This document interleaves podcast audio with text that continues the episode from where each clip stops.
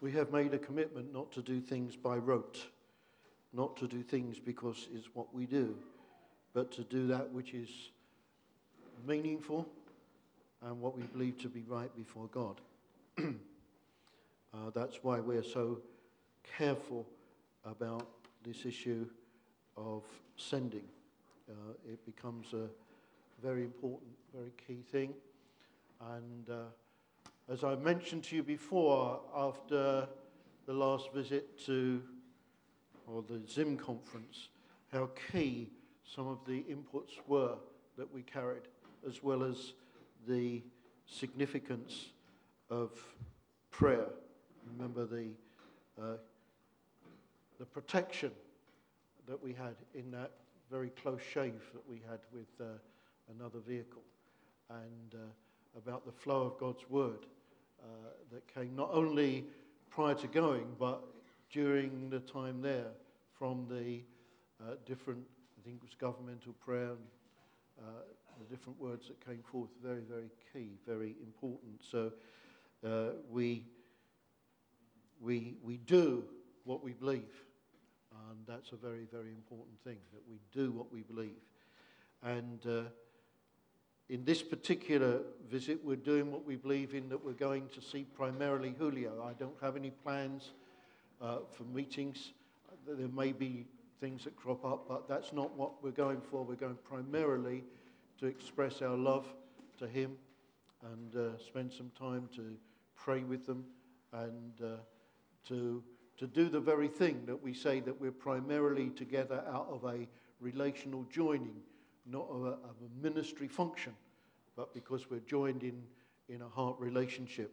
And uh, part of that, according to what we understand from the scripture, is we visit, particularly those that are sick. And uh, that's what we're, that's the plan at this time. Very important. Good. Let me remind you. Uh, why we do things. And from time to time, I like to keep it clear so it's not doesn't become just something that we do. We like you to be here for when we've agreed to be here together, which is at 10:25.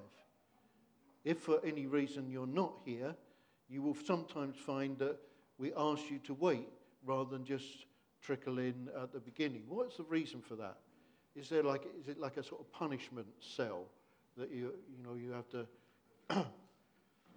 when, I, when I first started work uh, years ago, uh, what used to happen was that if you, you, you signed in, and the office manager would take away the signing in book uh, a minute or two after the signing in time, and then you had to go to, the, to his office in order to sign in.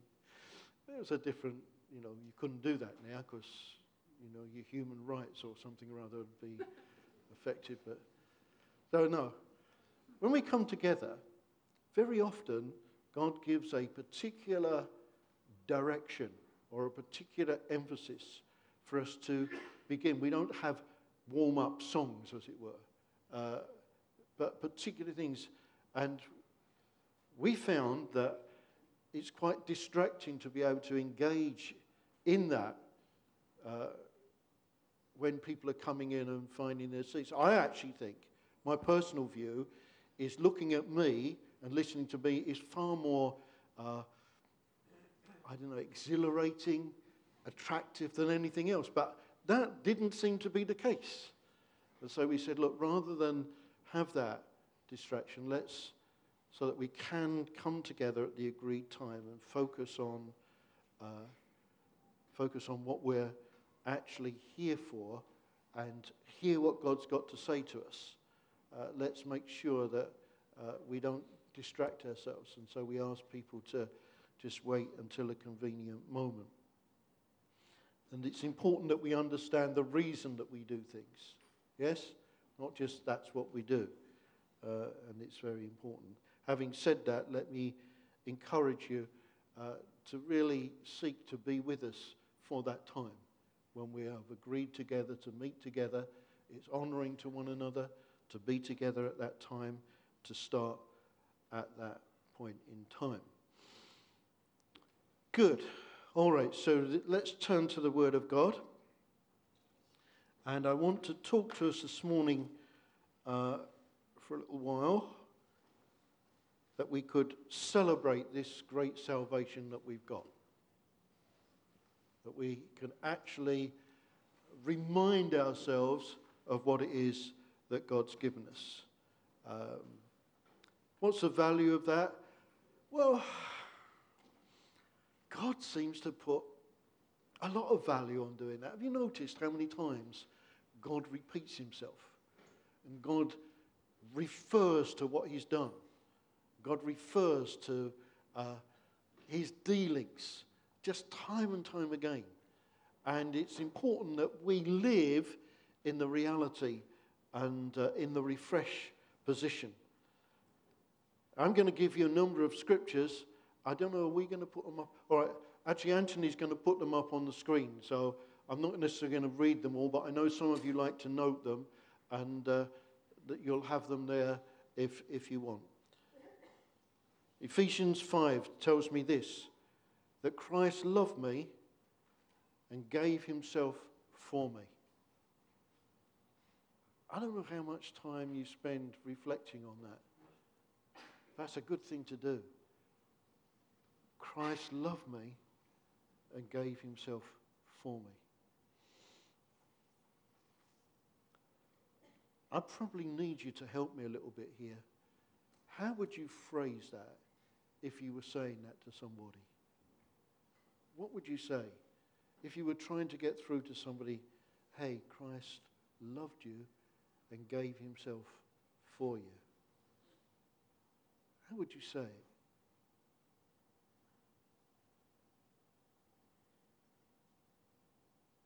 Want to practice? Practice. Have a little go. Find somebody who looks as though you could speak to them without biting your head off. If they look ferocious, turn away from them. How would you say that to them? What would you say? Christ loved you and gave himself for you. Have a little practice.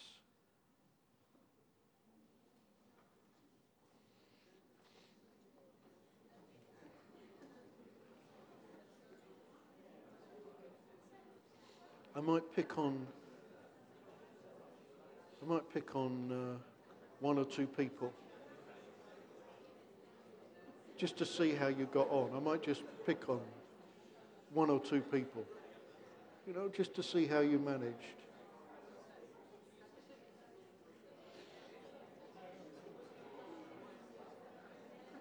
Let him have a go to you. Let him have a go.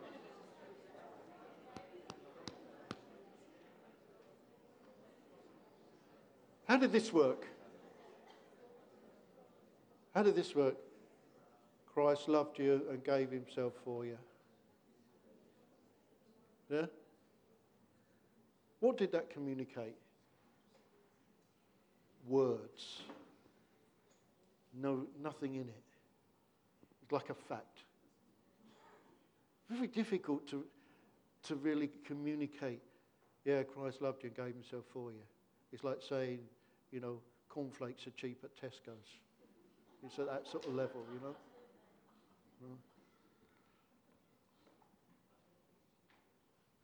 How? Now, I'm not going to ask you to say anything. I'm not going to pick on you. I never do that, do I? Do I, Jane? Oh. I never do that. But who heard something that caused you to say, yeah, or wow? One, two, three. Okay. Do you want a second try? Do you want a second try to say it in a way that it kind of communicates something? You may have to expand the words a little bit. You may have to adjust what you're saying in order to communicate. Want to try again? Because we only got three people that got anything much beyond cornflakes being cheap in Tesco's. Want to try again? If you want to try again, go like that to me so I can see. If you don't want to try again, no.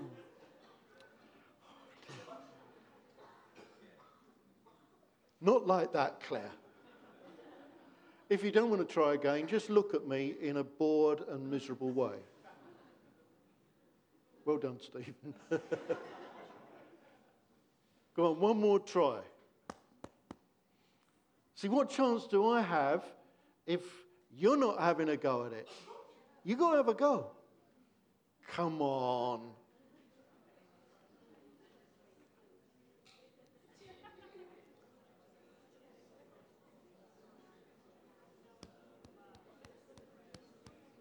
How you doing, David? Dave? Getting anywhere? Huh?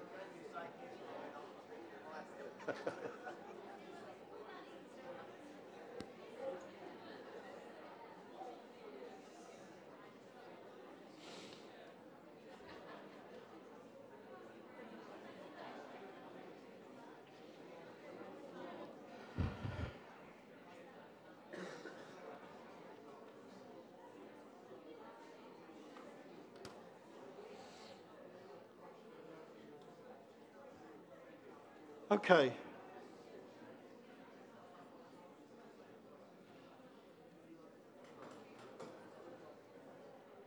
Here's the, here's the difficulty.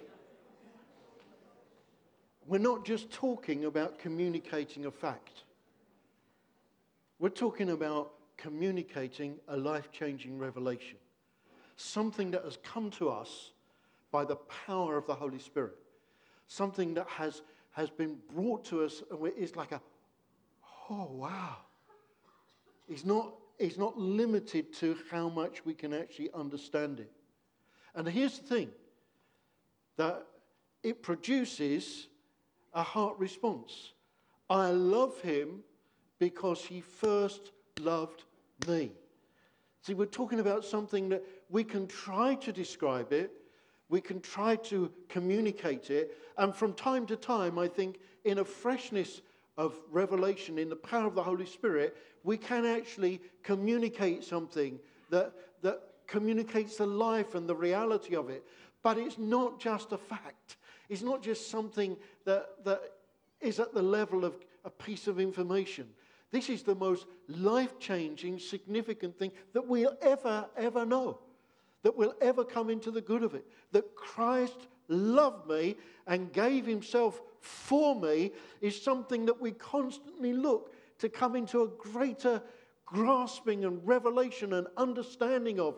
That Christ, the Son of the living God, loved me so much that he was prepared to give himself that I could come into relationship with God himself, that I could know the presence of God, that I could know the power of God, that I could live in what it is to be free and to be forgiven. All those things that flow down from that revelation, including I love him because he first loved me.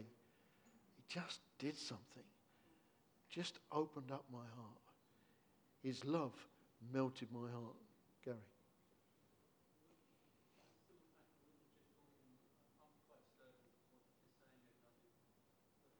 Can you hear him?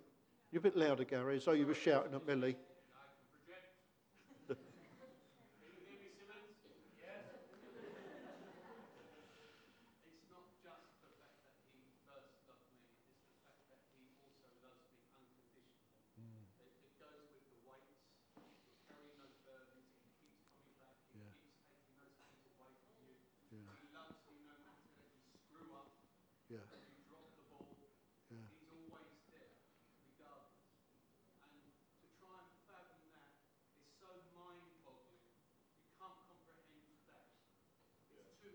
Yeah.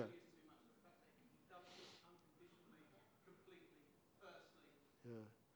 So it has to be something that comes at a deeper level than the mind. Yeah? Revelation, power of the Holy Spirit. He loves me. And I love him because he first loved me. That picture hey, you know, the weight and then the helium balloons. You know, I mean, that, that's, that's a help, you know, that lifting. Yeah. Hmm. And we receive that supernatural power, that ability. That's basically what we talk about being saved. That's passing from death to life. That's being born again of the Spirit of God. It's actually receiving that life changing revelation. It's God switching the light on, it's God making us alive unto Him. It's a work that God does. It's not a mental thing, it's not a kind of limited to the issue of the mind. The supernatural power of God, and we receive His forgiveness. Wow. His forgiveness. Yeah. I call it the second most powerful force in the universe after the love of God itself. The forgiveness that causes us to be able to walk clean, to be holy because He's holy. The forgiveness that allows all that stuff, and especially the rejection of His rule, to be dealt with completely. Nothing can stand against the power of his forgiveness. There's not one thing. Jesus said, You know, Satan came for me, but he found nothing in me. And we can say the same with him that he might come and he may accuse, but he can find nothing in me. He can find no landing strip, find no place, because I'm holy, because he's holy, because I've been forgiven with a forgiveness that, as far as he's concerned, it never, ever even happened whatever it was. That's the nature of what we received. By the way, if something sort of happens and you feel you want to say whoopee or I agree or yes, brother, hallelujah. yes, or hallelujah, can, can we, could we do that today? Can we let our hair down? Well, one or two of us. Steve, the way you turned and looked at Gary then was very unkind with all that you've got and what he's lacked.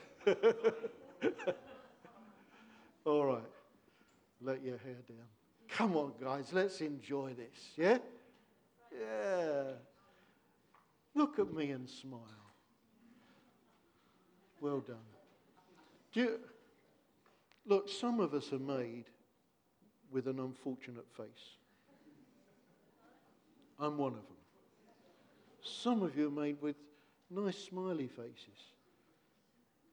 So I, am not totally taken up by what's on the outside. I've told you before, people since I was a little kid have come up to me and said, What's the matter? What's the problem? Used to say to me when I was stockbroking, What's the problem? I can't help it. Yeah, of course, yeah. I can't help but just share this illustration on this subject of what does it mean when one man gives his life up for another. My kids, for some reason, they want to see me cry sometimes.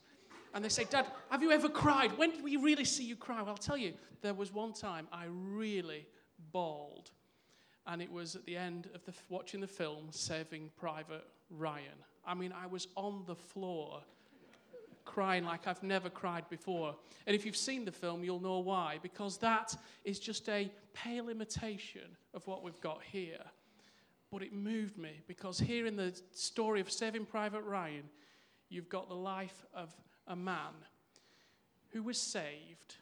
And at the very end of the film, the closing dialogue, he's just overcome with all that we've seen in the film. And he says, Tell me that I've lived a good life because of those who died for him. And I, and I, I reflected on that. I thought, Anthony, I was bawling like I've never bawled before because of the revelation that came in a film of what it means for one man to give his life for another. How much more, how much more should the heart respond mm. to the fact that the King of Kings gave his life mm. for me? Mm. Let's pray. Lord, we we don't want to pass on from this without saying, Will you grant us, please, an unfolding revelation, a deeper understanding, that we might know something of the height, depth, and breadth of your love. Lord, that we might come into that place of appreciation by the power of your Holy Spirit, that we may be able to live in the good of it for Jesus' sake. Forgiveness, freedom. Freedom that we're not controlled by others. We're, we're free to be who we are, not controlled by the things that have been done to us or, or the experiences that we've had, the circumstances that we've faced. Able to be released from that. Do I feel, feel very saddened for that when you think of, you see different stories and programs and developments, and you say, yeah, you see, look what happened because of that family situation or that background or, or that, that circumstance that took place. We're talking about a freedom that has released us. Praise God. Bible talks about being born again of an incorruptible seed. You know, I do not have inevitably to be merely the product of my biological background. I may have tendencies, but I'm not bound by it. There's a freedom, freedom that we have as we celebrate this salvation. It's worth celebrating, is it not? Is it not worth celebrating? Yeah. Be ready with another one. Claire, I'm relying on you. Yes. what about the fact that in this great salvation we receive his word? Do you remember that word we shared with you then? I had this fall last year. And Dawn came, and overnight she got that word. This may have taken you by surprise, but it's not surprised me, says the Lord. A word, just a word into that situation that that underlined everything, that was the foundation for everything that he wanted to say and do during that period of time. And that's just one dramatic sort of insertion. But we are a people who are able to hear God. My sheep know my voice. We hear God.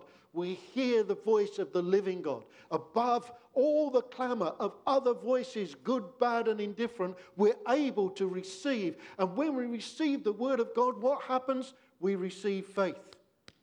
Aha. Faith comes by hearing, and hearing by the way, You can't separate those two, they're absolutely linked together. That's our basis of faith. We actually hear God, His word. What about provision? All of this, I'm just talking about celebrating salvation. He brings us into his family. He not only lifts the burden, but he pours into us all these good things, and we live in the good of that. His provision. About what, uh, what I was telling you in the time before last that we were in, uh, in Harare, and uh, we discovered this situation. This was after Lawrence had uh, had his son nearly die with that burst appendix. And uh, he'd had to put his car in hock to one of these kind of, not payload things, but that kind of sharks, you know. And uh, they, he's basically going to lose it. And uh, we decided we wanted to help. And I forget the actual numbers now. I think it was needed $1,300 or something like that. And I got out everything that I'd got, and I was $20 short. And then Jamie looked, and he, in the back of his wallet, he found $20.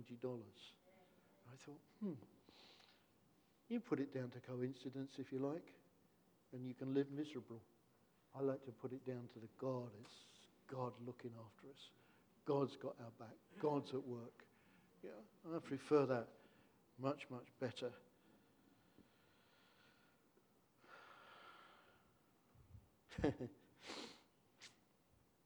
you know, uh,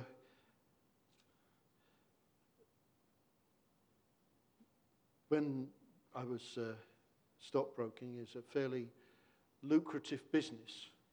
You know, you, you, don't get a lot of poor stockbrokers, and uh, I wasn't poor. And uh, one day I heard God say, You've learned how to trust me in plenty. Now I'd like you to trust me in lack. And immediately I thought, That's, a, that's just a silly thought. Push that away. But lo and behold, a little while afterwards, uh, through circumstances, we hadn't really done anything wrong. In fact, we'd done what was right. We suddenly found that we were in a situation where our outgoings were far more than our incomings and what we were going to do. And, uh, but then the Lord had said, Trust me in lack. And uh, it was a great concern. It was a great concern to Dawn. So he came up with this plan that we would have a little notebook and she would write down everything that we received that wasn't, I'm not talking about wages, I'm talking about things that were unexpected, things you couldn't have planned for, things that you got that you should have paid this amount for and you got it for that, and we put down the difference. We suddenly realized that trusting him in lack was very exciting, that he could actually make provision in ways he couldn't even dream of, you know. And I think it, the final thing was she needed a coat or a jacket, and she walked down some street. I may have got the detail wrong, but it's broadly right, you know. And she saw one for 25 pence or something like that. 50 pence. God dear, spending all that money. and it was just the very thing she wanted. I think at that point we gave up with the book. I don't want you to think I kept her short. When we got married, I gave her a pound a week for herself, and I've never reduced it.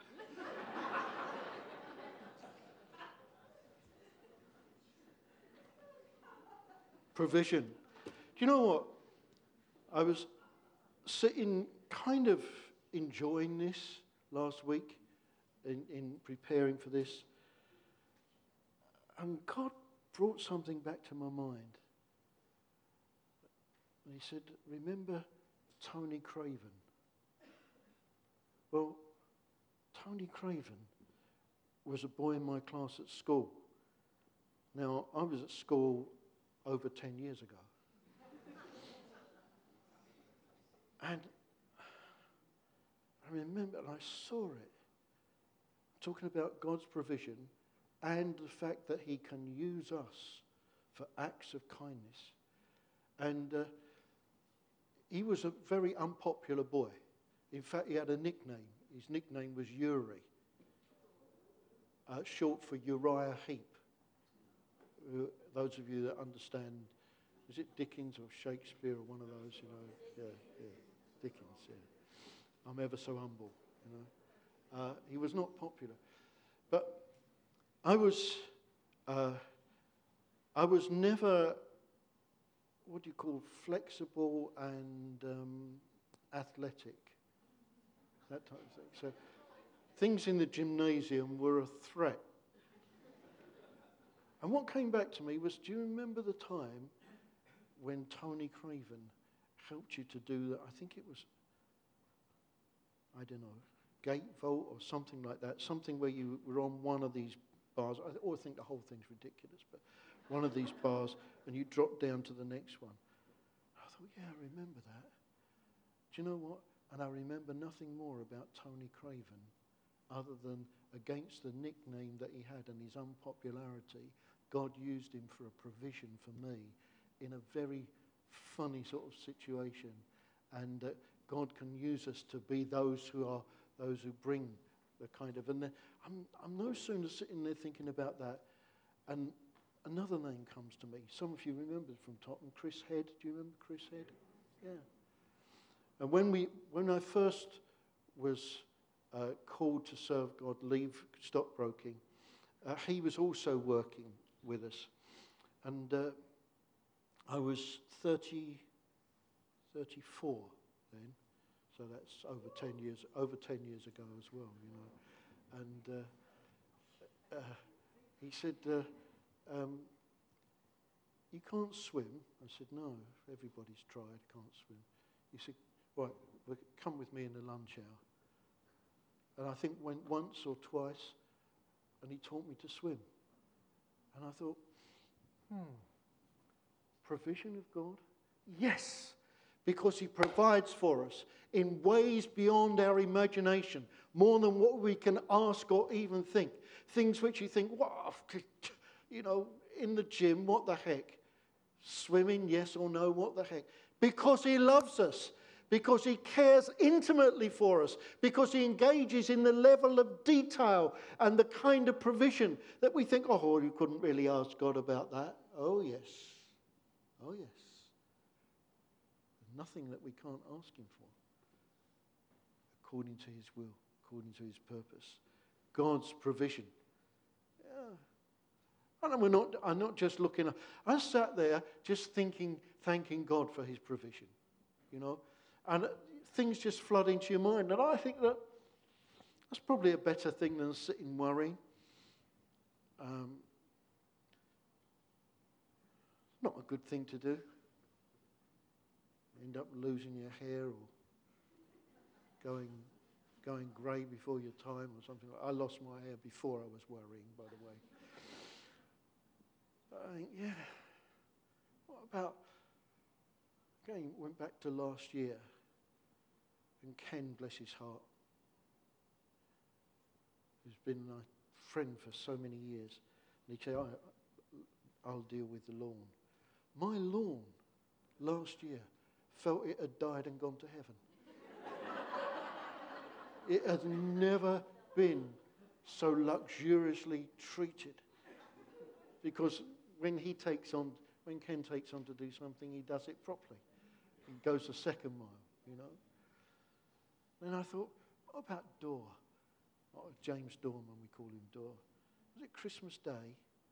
We had a, a leak and he came, no, no, I'll come and fix it. I thought, hmm, I got a better service here than if I was a rich man with servants, you know.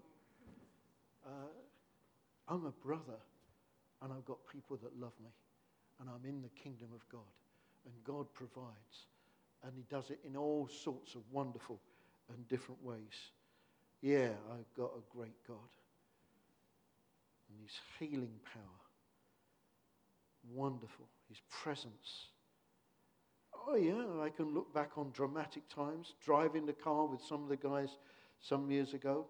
Presence of God came down, couldn't drive any longer, pulled into a field because uh, that was the only place we could get off the road. Presence of God came down. We were there for ages just praising God in the field. But then what about the presence of God? Not so dramatic when we come together. What about that song that we started to sing this morning? Yeah? What was it again, Mark? Hallelujah. No, just that one we were singing. Be glorified, Jesus. Yeah, yeah. Just enjoying the presence of God. Amen. What we're we doing this morning? Celebrating salvation. 2 Timothy tells us we're saved and called to a holy life. Not because of what we've done, but for His own purpose. We're saved and called to a holy life. We're not just saved, we're called to His purpose. We're called to live as representatives of God Himself, empowered by the Holy Spirit to do that, called to live, but for His own purpose. Isn't that God? See, you understand, God sees where we are at now. Yeah? You understand that? You with me? He also sees where we're going to be. Oh, He sees where I am at, but he sees where he's taking me. He sees where I'm at and accepts me where and how I am, but also sees where He's going to take me and the developments and the Christlikeness and the power and the ability that He's going to place into me. He sees the changes that are going to take place because He looks beyond where we are at the present time, even though He accepts where we are at this mind, very mo- real moment. 1 Corinthians 10 is divine power we receive to demolish strongholds. See, Bible talks here about the weapons of our warfare are not the weapons of this world, not natural. We're not trying to overcome by doing cartwheels of the mind or uh,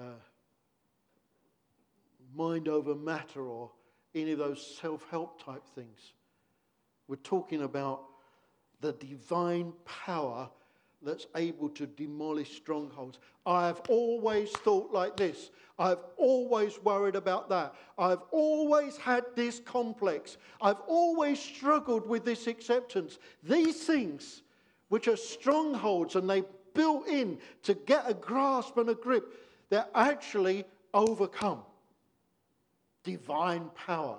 The power of God, which is sufficient to cause anything, no matter how strong, no matter how long, no matter how deeply it's embedded in personality, can be changed because God's power is greater.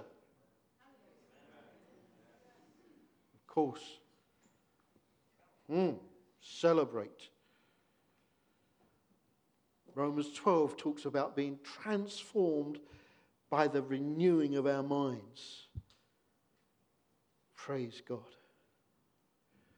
Do you know we believe in brainwashing? Did you know that? We believe in brainwashing. We believe that God takes our dirty little brains and gives them a wash and uses them for his purpose. Yeah? Ah. Transformed by the renewing of our minds. See, are we going to be controlled or are we going to be in control?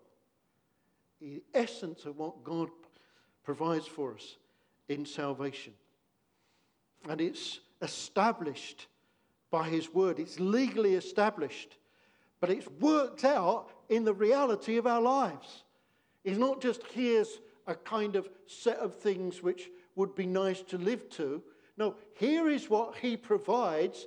Here is his promise. This is what he gives to us. And we have the ability, by his power, to live in the goodness of the whole lot. Every single thing. Everything that he's promised. He gives us the ability to live in that. To be, 1 Corinthians 9, free from control. Now, look, truth of the matter is,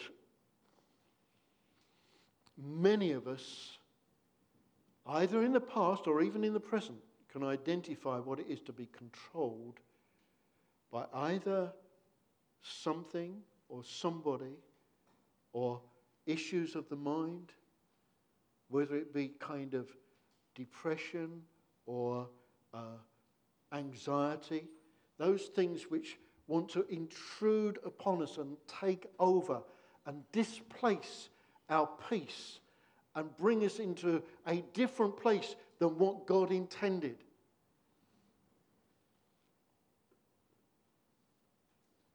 One Corinthians 9. In this great salvation gives us the promise that we can be free from control. Ephesians 2 tells us that He loves us because He wants to. And after all, He's God. Isn't it good you've not got to make yourself more desirable for God to love you? How would you begin? Well, you could, you know, dress up. Or in some religions, you wear special clothes. The priests wear the, ministers, whatever they call them, wear dog collars, you know, dress up something on the outside, wear a dress.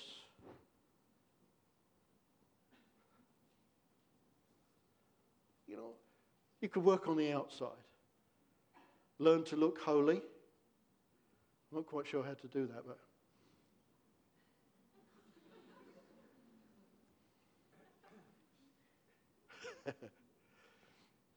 well, we know that's not, there's not a lot of value in that. How can we make ourselves more desirable? Well, let's not spend too much time on that. Because A, pretty difficult. B, we don't need to bother anyway, because actually, He loves us because He's decided to love us. You ever see, you mustn't do this. Do not do this. You ever look at anybody and think, how could anybody love them? How could God love them? No accounting for taste that God chose them. Maybe he looked in a mirror and had the same thought. You know? Well, he decided to set his love upon you. He loves you because he wants to. Hmm? Is that good? He loves you because he wants to. I don't know why. If I was God, there might be a few of you that I might stretch to on a good day when I felt good about myself. God is not like that. God loves you because he wants to. Huh. Of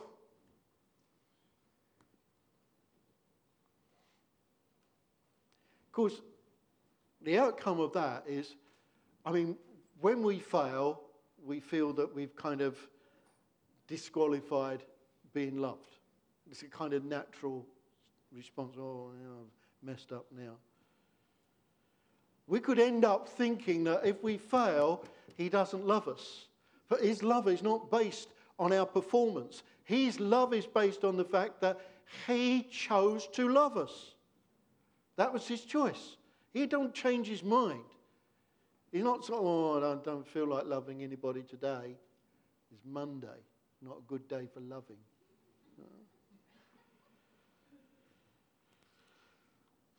Mm. Let's look at Isaiah 61. This is very good. The Spirit of the Sovereign Lord is on me because the Lord has anointed, anointed me to preach good news to the poor. See, understand this scripture is what he is about and what he actually empowers us to be about as well. Because the same spirit that raised Christ from the dead dwells within us. We bear the same DNA. But let's for a moment look about what he's planning to preach good news to the poor he has sent me to bind up the brokenhearted, to proclaim freedom for the captives, a release from darkness for the prisoner, to the prisoners. Hmm. That's a fairly desperate bunch, isn't it? Let me, let me just check it again. Preach good news to the poor, bind up the brokenhearted, freedom for captives, release from darkness for the prisoners. You would kind of say that was a group of, what's the polite way to say it? Underachievers? It's a messed up bunch. Yeah? You with me? These are people that are, you know, not quite qualifying, not quite making it. Hmm. We're talking here about the miracle that is, is, is planned, is there, waiting to happen in any given situation. That's what he does. Goes on to talk in verse 7 about a double portion. And by the way, the double portion in their land. It's not about going to heaven, drinking cup of milk and honey, and walking on streets of gold and all that silly nonsense. This is in their land. This is talking about a double portion. This is talking about humbly receiving the power to be the greater. This is talking about humbly being blessed, being placed in a position taken from all those things. Bind up the brokenhearted people that are damaged and hurting. freedom for captives. We're just talking about that. Those who are captive to mindsets and attitudes and emotional, mental problems. And release from darkness for the prisoners, those who are in that deep uh, depth of depression and anxiety, to proclaim the Lord's favor, the day of vengeance of our God. Hmm.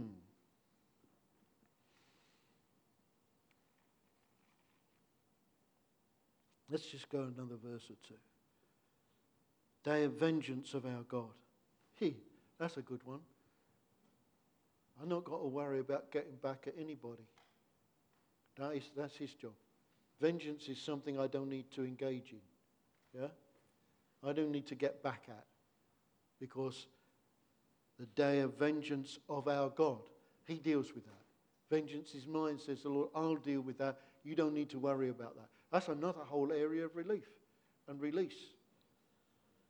Comfort to all who mourn, to provide for those who grieve in Zion, to bestow on them a crown of beauty instead of ashes. I Wonder what you would choose. Is one or other. Crown of beauty or ashes? What do you want to go for? Huh? Come on, guys. What, what do you want? Choice. Yeah, of course, crown of beauty. You want ashes.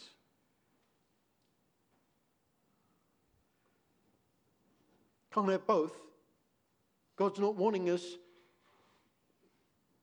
to try and have both. He's actually saying, no, in place of these ashes, in place of this death, in place of this stuff that he just described, I will give you a crown of beauty. I will give you something that is far, far better take away that. We don't want to hang on to that. That's about that. That's past. That's done for. That's dealt with. We're celebrating that because salvation sets you free of that. You're no longer bound. You're no longer in prison. You're no longer under that depression. You're no longer in that place. Instead, I give you a crown of beauty, something which is very special, something which is very special from Him Himself. Don't want both of them. To carry around the ashes. That's done for. Righteousness for guilt. Joy for mourning. See, so that's why there's great value in giving ourselves to God. As we celebrate this great salvation, our response, we love Him because He first loved us. We give ourselves to Him. We say, Lord, over to you. It's your way. It's what you want. It's what you think. It's your mind. It's your way. Have the lot. It might look to you like a mess. Give him the mess. I can't work it out. Give him, you can't work it out. Well, I've always been like this. Give him the always been like this. Well, you see, it was what happened. Give it to him because he takes the ashes and gives us in its place a crown of beauty, something which is indescribably different. What could be more different? Ashes, a crown of beauty. Completely different. He came for those that are, as it were, I think the underachievers, the sick and uh, messed up and the abused. Look, guys, two weeks ago I talked to you about a certain sound, about a clear sound, about a definite sound. Basically, that comes from the fact that God has got something to say. Let's live in the reality that God has got something to say. What He's saying the scriptures that we're looking at is what he's got to say. That's what he's got to say, no matter what the situation is, no matter what the problems are, no matter what the complexes are. This is what he's got to say. I have provided, I have given unto you a crown of beauty in place of the ashes. Let's hear his voice. You know, there's a lot of voices. There's a lot of voices in this world. There's another voice in the spirit realm. But let's hear his voice, which is what he's saying at this time. This is the certain sound. We have something to say. We have something to say in this world, in this time, in this age, in this situation. We have the word of the Lord. Let's not underestimate that we have something in God's word. Yes, all the other things are there, but we have something that God says, and we need to come back time and time again because what God says actually matters. It really matters what He's got to say. Now, you may have been on the receiving end of what other people have said to you, what some parent said to you, or some teacher said to you when you were at school, or some workmate. And those things sometimes can be very, can go very deep and can be very painful. You'll never be any good, or you're not able to do this. Can't expect change. All those things are voices. But let's come back to what God says, because that's what really matters. God loves you. We've already heard it this morning forever, unconditionally. Of course, the devil wants to bring distractions. Let me quickly run through those things. Yeah, it's true, but because it really more applies to others than to you, well, we know what to do with that. The devil's a liar. He wants, and we need, to deal with self disqualification and focus on the good that we want rather than the bad that we don't want. The bad that we don't want is, well, I know how I am. I know what I'm likely to respond. I know how I'm thinking. I know how these things affect me. Yeah, is that what you want? Or is there something that actually more positive that you want Let's focus on the good that we want a freedom, a peace, a life, a place of releasing God where I'm not constantly running video replays in my mind about things that are not helpful. To focus on the good. Focusing on the good is what we've just been doing, about what we have as we celebrate this great salvation. Focus on the good that we want rather than the bad that we don't want. 2 Timothy 2 speaks of Beware of this godless chatter. Oh, it's too hard. Oh, I can't do it. I'll always end up like this. Well, it's my family background. You know, we used to talk about, do you remember this? We used to talk about that little six inch demon that sits on your shoulder and talks into your ear all the time. All the negatives, all the, it's too hard, you can't do it. You've always been like this. This is the situation. Face up to it. It's real. It's always there. But what does God say? And what we've looked at this morning is what God says. And remember, words are containers for power, Proverbs 18. And we want to not be ending up uh, speaking the enemy's words. Our confidence is in God, not in our flesh, not in our feelings. So, what do we need to do? Well, Romans 12 speaks about overcoming evil with good, to concentrate on the positive, on His provision, on what He gives, on what He does, on what He promises, and give thanks to God. Bible says, as a man thinks, so he is. Thoughts lead to words, lead to actions, can lead to customs or habits. We need to make sure that we're moving that thing in the right direction. See, just as a reminder, you know when Jesus was, when, when they were coming for him to crucify him, um, He's in a difficult situation, Luke 22. Where does he go? He goes to Gethsemane, as was his custom. That's what he did. He turned to pray. And after that, he's led by the Spirit in what he should do. Now, there's a place. James 5:16 speaks about being real with each other. You know, we're brought up, how do you do? You ever stopped anybody and say, Could you sit down for half an hour and I'll tell you how I'm doing? Yeah? They'd run a mile. We're, we're, brought up with that. That's our culture. They just say, Fine. You know? Or if it's Sierra Leone, Audi body, di body, fine. It's the same thing.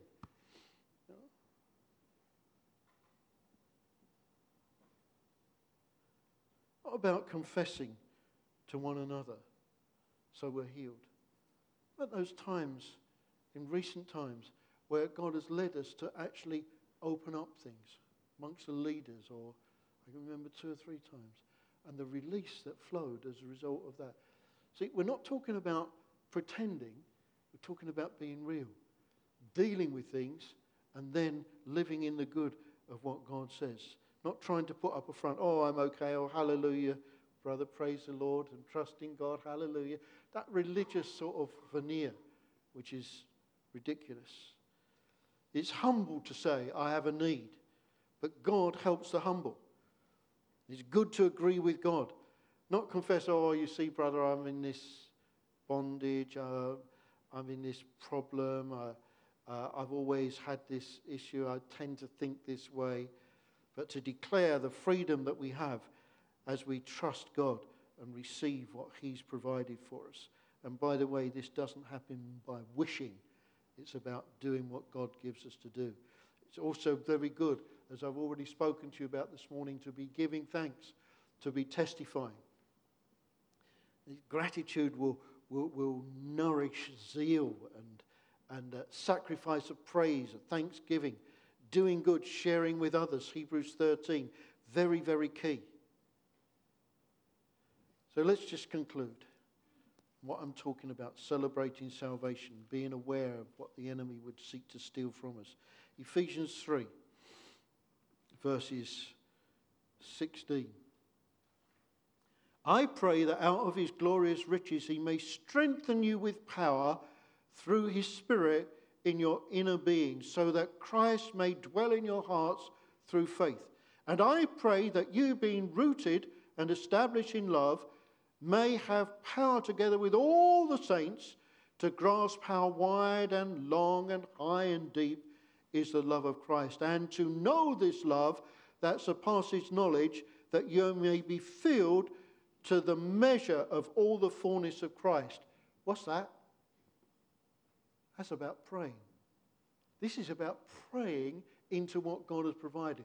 The very things we've talked about this morning, to actually pray those just like it's exhibited here. Paul said, I pray, I pray that out of his glorious riches is actually turning to God and saying, Lord, I do want to know beauty for ashes. I do want to know that you have indeed placed me as the head and not the tail. Lord, I do want to live in the celebration of every provision, the celebration of this great salvation. I do want to know. I pray that I might come into a greater understanding of the height and depth and breadth of this great love. That's the kind of stuff that we're told to pray into. You practice doing that. Could we, could we agree to practice that for this week? See what happens. See if it doesn't change some of the things that we'd like to see change. You see, this is not a love to be kept quiet and discreet, but it has effect. It's a passion, it becomes visible, it's seen, it's spoken of, it causes things to be different. Yeah, it's on the inside, but so powerful on the inside, it's forced out like a consuming fire. It results in a zeal that dares for much and does much until you get to the point where you constantly see, when it speaks about the Lord Himself, the love of God constrains me. Or the servants of God, the love of Christ constrained me. So that we are functioning in the love of God. We are in a position that we're actually doing things, but we, we talk about from the heart, doing things from that place of love, celebrating this great salvation. Amen? Can we agree? Agree to celebrate this great salvation. Amen? Let's stand together.